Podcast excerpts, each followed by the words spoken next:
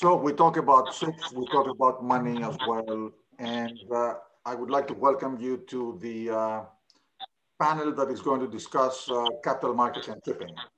Uh, so, uh, the, I mean, capital markets have shown uh, revival for shipping lately. So we look forward to a panel of experts who are going to share their insight with us. Uh, I'd like also to thank, obviously, uh, Krista. Uh, I'd like to thank all the panelists, uh, Jim, Larry, uh, Chris, but I'd like to thank Krista in particular, who's the partner for this particular event, uh, for her help, you know, sharing the, the heavy burden of the event. So thank you very much. And Keith, thank you for moderating this panel.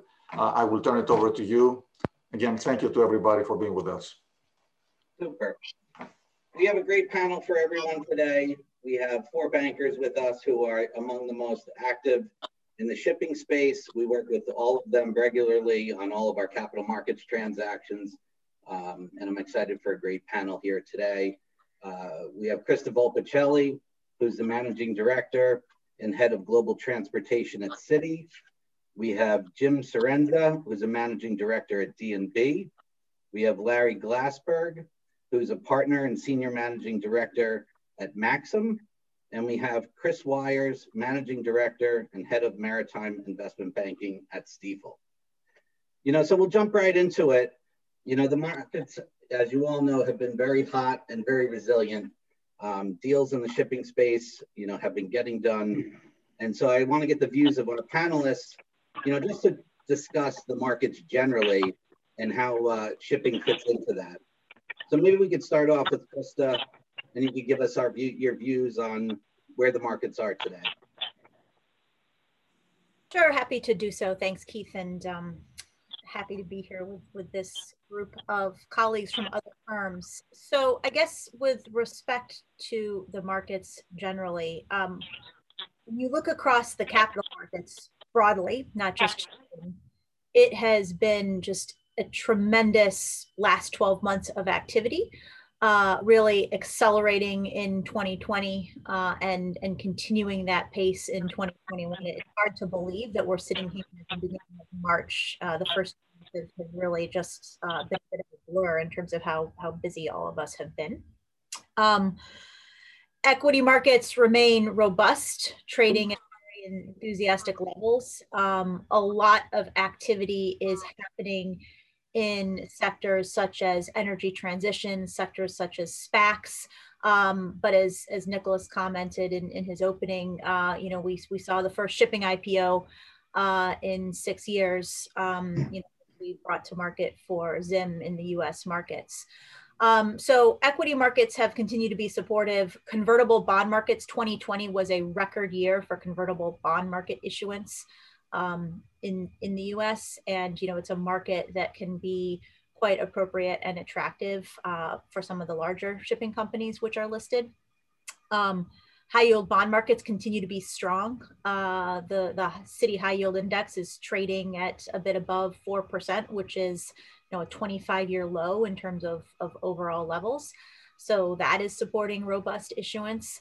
So, you know, as general speaking, you know, all of our capital markets desks are just increasingly busy. Uh, when you think about shipping's place in all of that, um, you know, I would say 2020 was certainly a challenging year in terms of valuations. You saw valuations down 50% in tankers and dry bulk, um, a little bit less in sectors such as uh, LNG, down 20 to 30%. You saw out significant outperformance by the liners. Uh, so it was a difficult year in terms of backdrop and valuations. Uh, we started off 2020 a bit better in terms of many shipping sectors kind of being up 10 to 30%, depending on the company, depending on the sector. And so, you know, it does feel like a time where, um, you know, there, there could be a more supportive backdrop for shipping in 2021.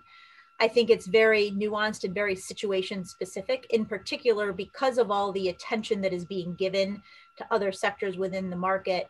I think some of the themes that we have talked about in past years in terms of what makes a shipping equity attractive to investors are still the same. And I'm sure we'll talk about that later in the panels. But certainly the overall backdrop is supportive. And really i think it comes down to um, the individual corporate level in terms of, of where valuations does it make sense to be accessing new capital?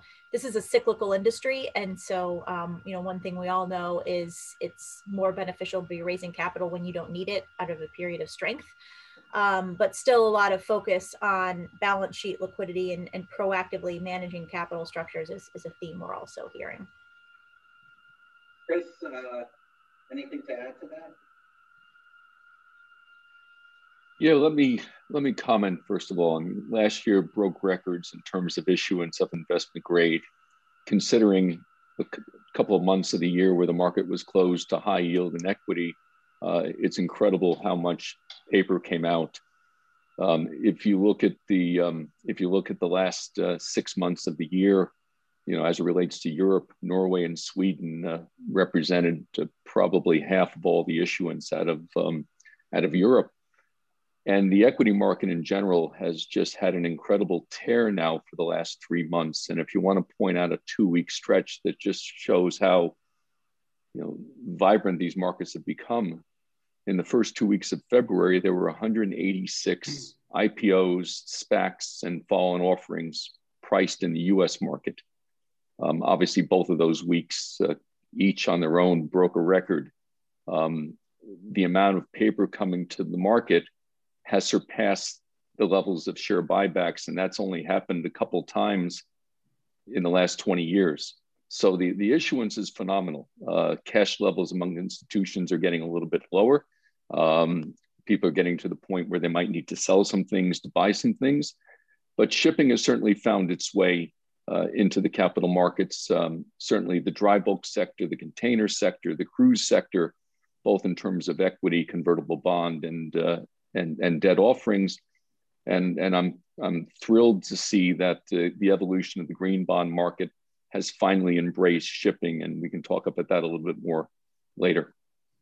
You know, Keith, I, I would say is, you know, what we're, and I think Krista pointed to this a little bit, it's a lot of it is going to be situation specific. Um, I think in the shipping markets today, um, you know, I think there's a very big bifurcation between small cap and kind of maybe the larger small cap companies that are public. Because, you know, at the end of the day, most of the shipping companies are still small cap companies to, to a certain extent.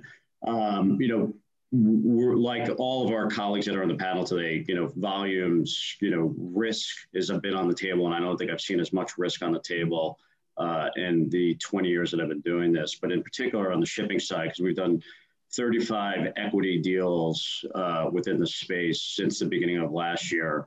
Um, we've seen active institutional in, uh, in investment coming into the transactions that we, we led all the deals that we did last year or in this year, 35 were all led managed transactions. Institutional interest has picked up as well as retail uh, and you know retail through our platform as well as uh, other investors within the market. But I would tell you is in the last six months in particular in, in the bulk market, uh, a number of the deals that we've done, sizing uh, as well as valuations have increased. And we actually did a, a, transaction about two to three weeks ago, which was a $75 million follow-on for a dry bulk company. Uh, and the pricing of that um, was probably one of the most creative places uh, in equity financing has gotten done in the market in the last five to 10 years for a maritime company. So there is risk on the table. There is a lot of demand, and that's coming both from the institutional side as well as the retail side, broad based, not just shipping, pretty much every single sector out there in the equity markets today. Chris, anything to add to what the others have uh, said? Yeah, so so I'll just I'll just add, you know, at Stifel we focus pretty much entirely on the middle market. Like we're a diversified middle market investment bank, so you know we, we cover essentially all industries, not just marine. And and last year in the middle market, you know, it was you know the busiest year we've ever had, um, and it was particularly busy from a equity capital markets perspective, but the debt capital markets were shockingly busy as well. When I try to call the capital market bankers, you know, to get them to, to, to focus on different opportunities, they, they, they've literally never been busier. They're, they're doing like a new SPAC IPO, it seems like every week. They're de-SPACing a SPAC every week. The technology and biotech space is doing great. Um, if I look back at 2020, I'd agree with what you know Kristen and the other panelists said. It was, I think, it was the slowest year I can remember for you know commodity shipping. As it related to the capital markets, there was very very little activity. But as we've kind of moved into 2021, activities picked up a lot. I know Larry's talked about you know some of the equity offerings his company's done. Um, we haven't done any equity offerings, public equity offerings yet this year for shipping companies, but you know, I, I know Krista's Bank got the IPO done for Zim, which is which is which is great, and um, and and the trading activity that we've been doing amongst the shipping stocks, particularly in dry bulk, but also in um, in, ta- in tankers and um, and containers has been the highest it's been for years. And, and there's a lot of big, you know, quality institutions that have been on the sidelines for a number of years that, you know, we've been spending a lot of time, you know, working with either in banking or in, in, in research and, and, and sales that are, are spending time in shipping. And, and we're seeing them starting to buy stocks in shipping. These are guys like Fidelity and, and, and Wellington and, you know, a lot of the big, you know, quality names that have been on the sidelines for a lot of years. So I think we're going to see a, big capital markets year, you know, develop in 2021, and I, I suspect it'll get better in 2022 because I think that's when we're really going to see the shipping markets get better. You know, we'll come back to the IPOs in a minute, but I want to kind of dig in a little bit to the types of transactions that you guys have been working on in the shipping space. You know, Larry uh, alluded to a bifurcation in the market. You know, maybe you could speak specifically to how companies are actually raising money, you know, what the specific transactions they're doing, you know, and, and are they happening in certain sectors or in certain size companies? Um, Larry, maybe you want to start us out on that. Yeah, listen, I, I think, you know, sector wise, um, you know, we've been doing deals in pretty much across the board in, in the three major verticals, tankers, dry bulk, uh, and container side. Um, you know, last year, again, we did about 31 transactions in a combination of registered directs, uh, confidential and market and public offerings, uh, ATMs. And this year we've done four follow-on offerings uh, on the equity side uh, within the space. So I think we, we've been the most active in the, in the market um, by many folds on the equity side. Uh, in the shipping space, and again, I think a little bit of that is the bifurcation in terms of sizing uh, and also deal size in the market. So a lot of the companies that we are focusing on are the sub $500 million market cap companies.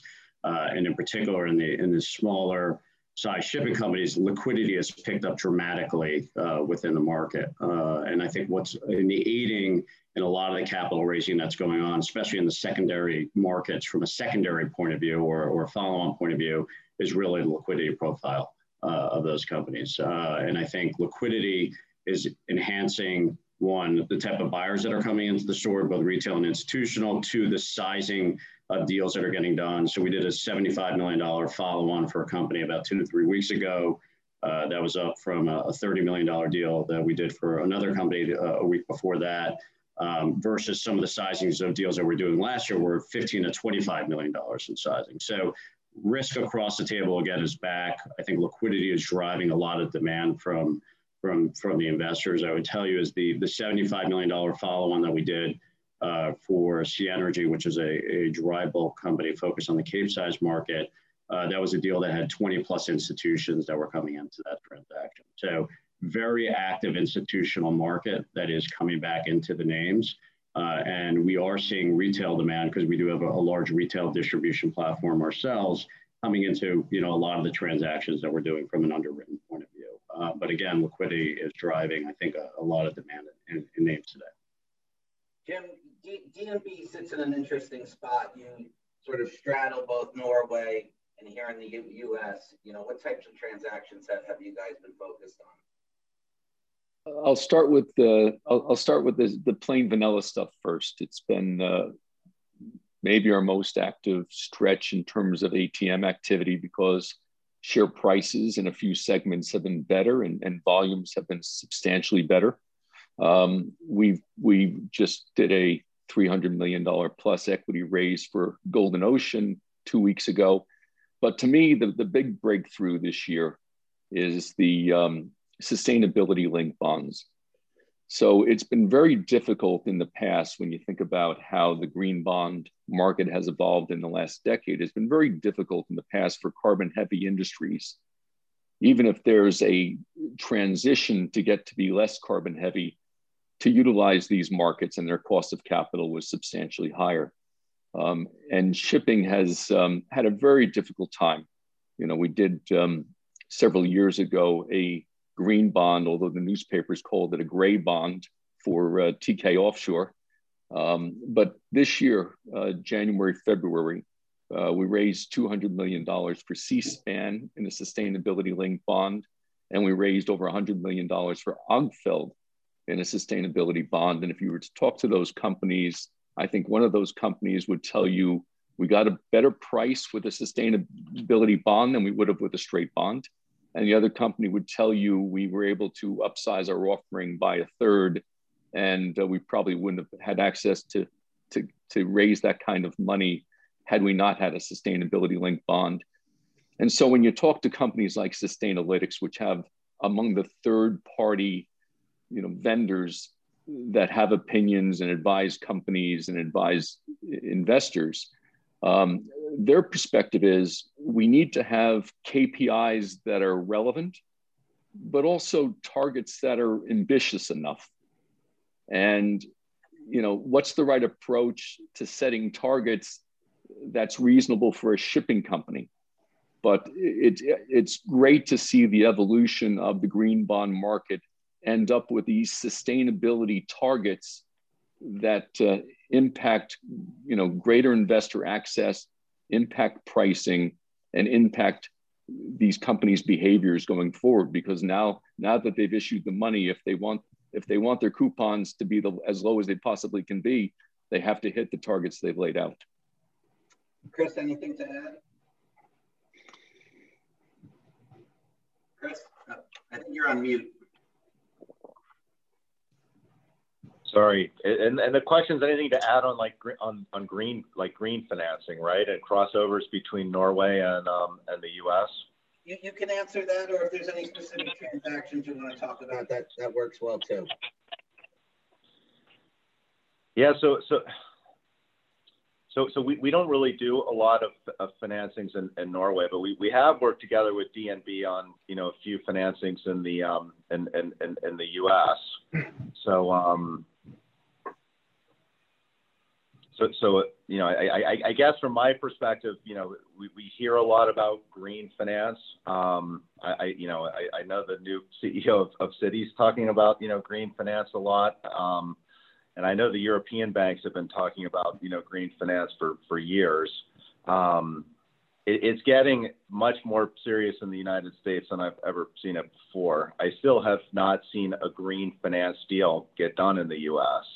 Um, but you know, we're we're spending a lot of time now, you know, looking at like offshore wind in the U.S. that we never looked at before, looking at you know various renewables. Um, investors that we talk to on the private equity side are very focused on um, on kind of you know investing in green companies. So so it, it's definitely I'd say coming very quickly in, in, into the U.S. market. You know, this focus on, on green. We just don't have the subsidies today that you know. I, I know a lot of the European governments are offering that. You know, effectively, you know, drive a lot of those um, those green bonds in Europe. But we'll, we'll see what happens now that we got Democrats and you know all all both the House and, and, and the presidency. So, Krista, you know, I, I want to give you an opportunity if there's anything you wanted to add on specific transactions uh, that you're seeing. But I also wanted to come back to the ZIM IPO, which you had referenced uh, initially. The IPO market in shipping, you know, when you were handling Zim, is this a case of, of a company that was able to differentiate itself uh, in the marketplace, take advantage of an opportunistic period in, in, in container shipping in their in their sector uh, and was able to do an IPO, or is this part of a broader trend uh, that we're going to be able to see in shipping, and will you see spillover into to other sectors, you know, going forward? Um, it's a good question. I would not characterize the Zim IPO as opportunistic, you know, because the container market is hot. I would describe that IPO as a long-term evolution of of the company's strategy in terms of you know establishing itself in, liquidity for its own shareholders and and look, I think that for too long, there's been a view around, you know, IPOs in this sector that, you know, they can be, you know, very opportunistic. When there's a hot market, you see companies kind of rush to try to, to bring a business public. And there's a reason why you haven't seen more IPOs in shipping in the last five or six years. And that's because I do think that the bar is higher. And, you know, the question of should a company be public or private, um, there, there's a lot of I think reflection a company has to do in terms of what's the right strategy for a specific um, management teams. I think that in terms of you know where are we focused today in terms of what are the kinds of transactions that you know we have done and you'll see us doing. Um, you know, I think one aspect that I think is unique about Citi. I mean, you know, we are we are a, a global international investment bank, but with a very specialty focus uh, around shipping. And, um, you know, we've got team members in New York, in Hong Kong, in London, in Oslo, and, you know, we have specialists on the product side in all of those markets. Um, you know, you don't see Citi play in the OTC markets in Oslo, but we actually have a dedicated um, distribution sales force within the region.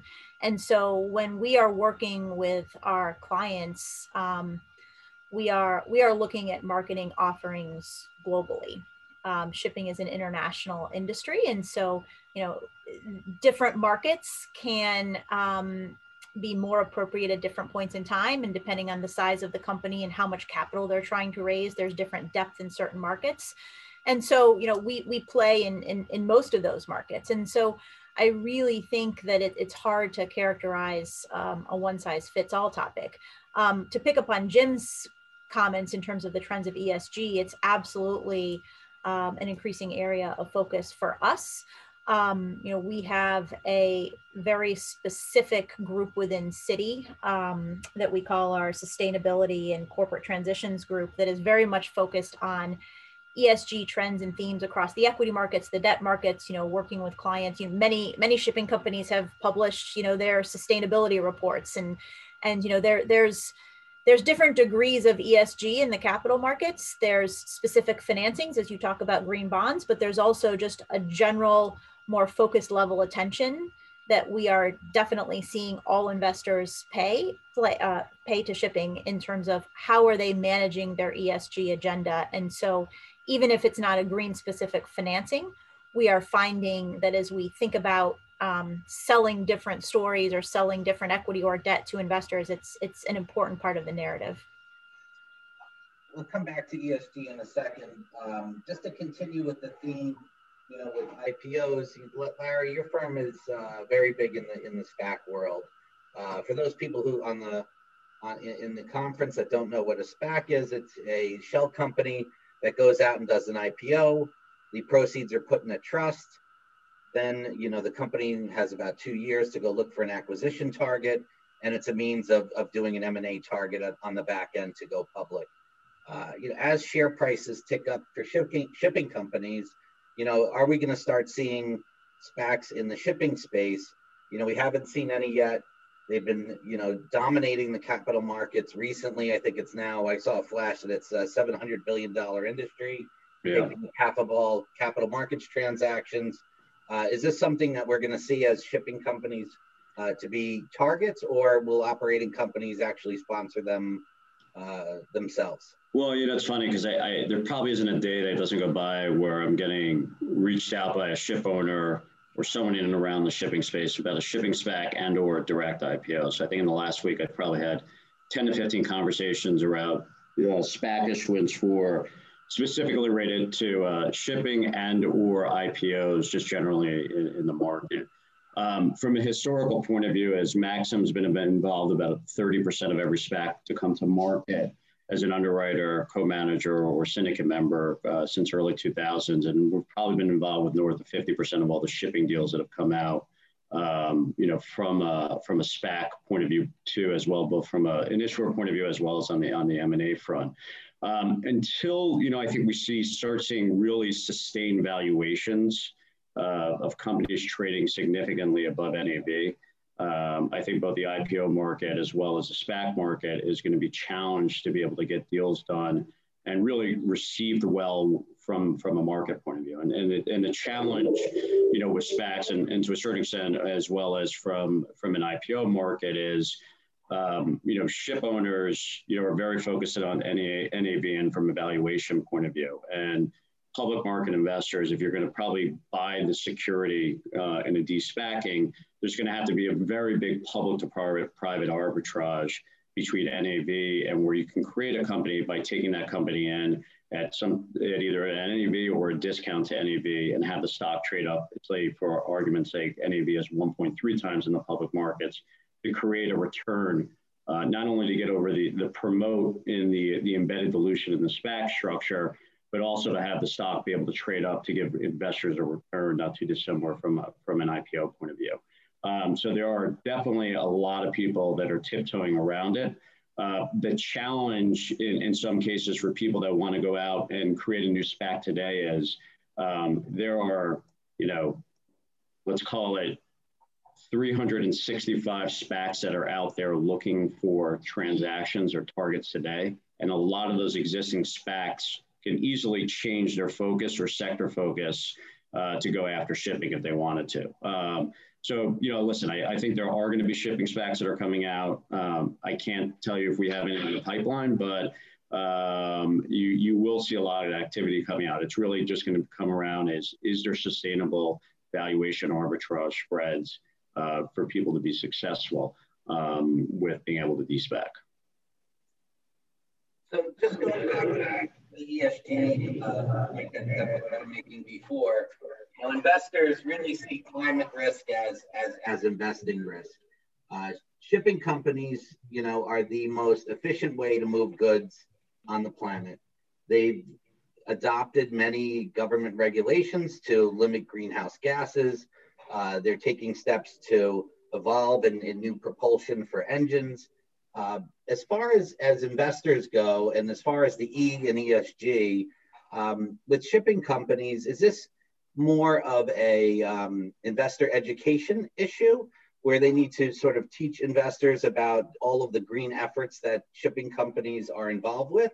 Or do shipping companies need to fundamentally do anything different uh, to appeal more to the investing public as you know we move into this era of decarbonization and, and going green?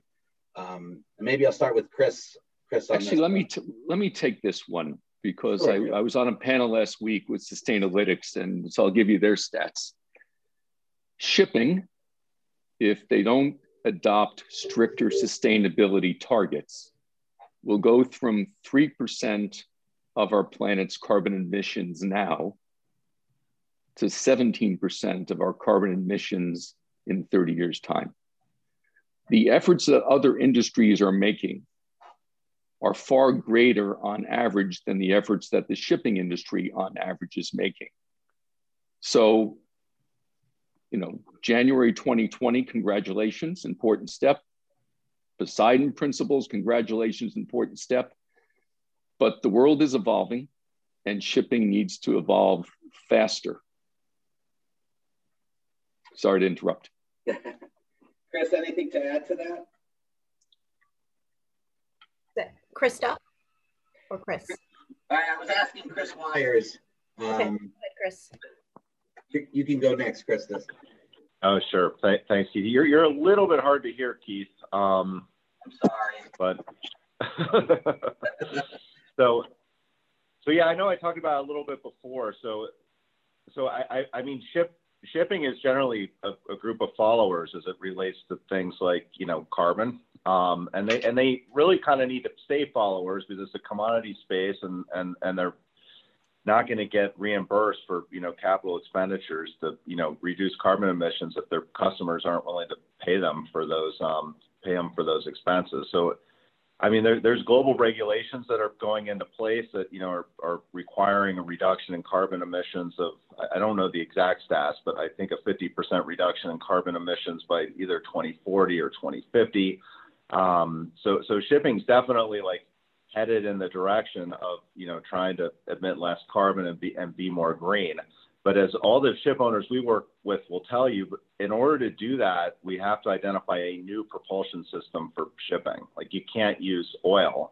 um, you know, to fuel these engines. And and and it's a huge infrastructure issue around the world to figure out you know what that new fuel is i think a lot of people seem to be triangulating around hydrogen but you know at this point there's little to no hydrogen available and until we get you know massive kind of green um, energy generation sources online you know it, it it it it costs a lot of money to make make the hydrogen so it's not economically feasible to to use that today as a fuel source so there's definitely a lot of pressure amongst investors and companies, I think, to figure out a, a, a solution. And you know, I, would love to know what it is, but I don't personally think the solution's necessarily going to come from the ship owners. I, I think we need the Shells and the and the um, and the Exxon's and um, and you know and and and the Maersk's and the WalMarts, you know, essentially, you know, to, to, to work together and and help the global community figure out what our new propulsion system is going to be for um, for for ships. Krista, anything to add to that? Sure. I, I agree with Chris's commentary that there's broader industry forces here and it doesn't come down to any one individual ship owner in terms of affecting this change. I think when it comes down to the, the question of how do you raise capital in the face of a focus on ESG and all of this transition and all of these pressures, I think it it it comes down to, um, you know, working with your banks, working with your advisors to identify the right investor targeting. There are some investors out there who will put a bright line in the sand and say, I'm making an institutional decision not to invest in something that touches oil. And no matter what a tanker company does, they're not going to change that view. So you can be wasting your time talking to that investor. There's many more investors who are taking the approach of, I want to support a company within a certain industry that is being part of affecting change and is you know making investments to transform their fleets that is you know becoming part of these initiatives. And so i think within within the shipping sector we have to acknowledge where we are. We have to acknowledge that there are limitations. And um, you know we're increasingly being very focused around investor targeting so that we're when we're raising capital, whether it's on the equity or the debt side, we're focused on the investors who can embrace, you know, what what that particular shipping company can actually offer with respect to to talking about these things. But again, it also comes down to, I think the the on the company side, um, management teams are actively thinking much more about how they make sure that they highlight all the initiatives that they have to investors where you know two years ago, it, it wasn't the case that, that these things were being highlighted to investors. Many of the companies in the space are doing a lot of great things um, that, that we need to make sure investors understand. So as far as positioning goes with respect to shipping companies, a lot of them have been earning money, they have cash on their balance sheets. What do shipping companies need to do to make themselves the most attractive to investors? You know, is it share buybacks? Is it dividends? Is it growing the fleet? You know, what, what makes a shipping company in this environment, you know, most attractive to, to investors and, and what should they? Larry, do you want to start with this one? Yeah, listen, I, I, think it, I think it depends on where you kind of are in the value chain. Um, you know, I think there's a lot of, you know, we've come through a, a, time period where a lot of the shipping companies have gone through restructurings and a deleveraging of the balance sheet. Um, I think there are probably some fundamental, you know, conceptual ideas that we have to talk through from a capital markets point of view of what works in the shipping world, right? Does 50% leverage work? Does 80% leverage work? Does no leverage work, right? I, I think this is all evolving as, as a condition to what has come from the past for the development of the capital market. Some of those stories have worked, some of those stories have not worked. Um, you know, and obviously, if you're a, a billion, two billion dollar market cap, that's going to be a very different story than someone that's a hundred to two hundred million dollar market cap, because you can get growth of your fleet very rapidly with a smaller market cap company or a smaller fleet um, from a growth point of view. I, I, would say, as most of the companies that we are working with today uh, came through some type of deleveraging effect, uh, are now, you know, have a fair amount of equity on the balance sheet through capital raising uh, and are really going into growth mode, right? They're seeing great opportunities for, for acquisitions. They're, they think they're buying at the right pricing. Uh, they've upticked on where they've entered the market on certain assets over uh, over the uh, over a short period of time, and they're looking to deploy more capital uh, to enhance the, value of their fleet. So um, today, I would say the investors that are coming into our transactions are seeing rapid growth of the, the fleet sizes of the businesses, stories that are not, that are not over levered or moderately levered in, in some situations, and ultimately have volatility with the underlying asset price as well as kind of rates within the market. So a lot of the companies that we're working with today are not fixed. Uh, they're more running on spot uh, to, a, to a certain extent. Uh, and, and as rates start to pick up, uh, I think you th- you'll see cash flows, cash flows picking up as well as underlining equity values as the business start to, uh, to grow pretty rapidly. Chris Weyers, uh, anything to add to that? Yeah, so I mean, from from my perspective, with what we're seeing, you know, there's there there are like real targets that I think public companies need to you know reach in order to be interesting to institutional investors. So, number one thing that we hear is you know good corporate governance. Um, a lot of I'd say most of the bigger public shipping companies today have good corporate governance in place.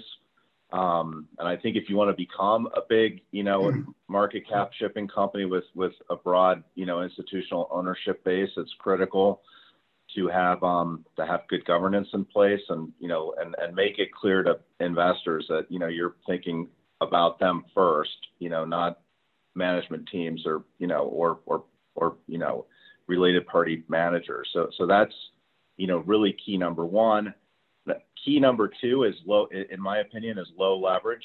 Um, I mean, companies with high leverage, assuming you know the market thinks you know values of their ships are going to go higher in the short term, theoretically can raise money, but those are those sorts of companies are you know typically end up going through restructurings.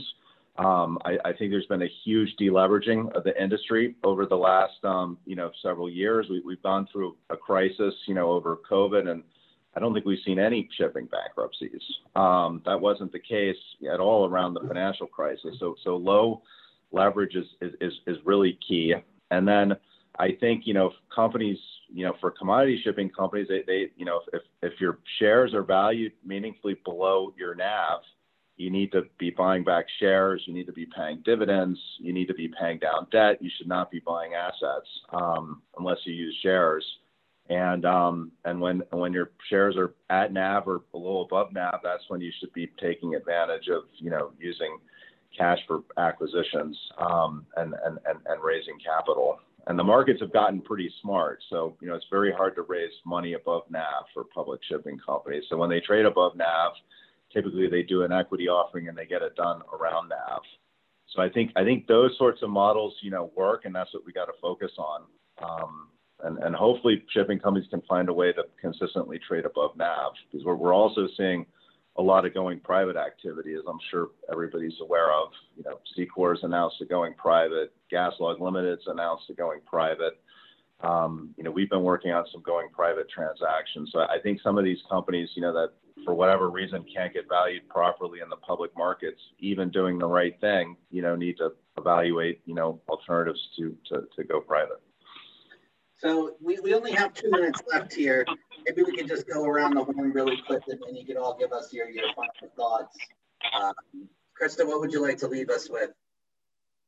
Um, I, I guess final thoughts would just be maybe going back to where we started, which is 2020 was really just an unprecedented backdrop in terms of the forces of change, in terms of socially, politically, economically, the pandemic. And really, I think it's accelerated a lot of trends that were already underlying in terms of energy transition, consolidation, how companies are thinking about balance sheet. And so, you know, the broad markets are supportive. Uh, there's a lot of capital being raised, and within the shipping sector, there there will be capital there.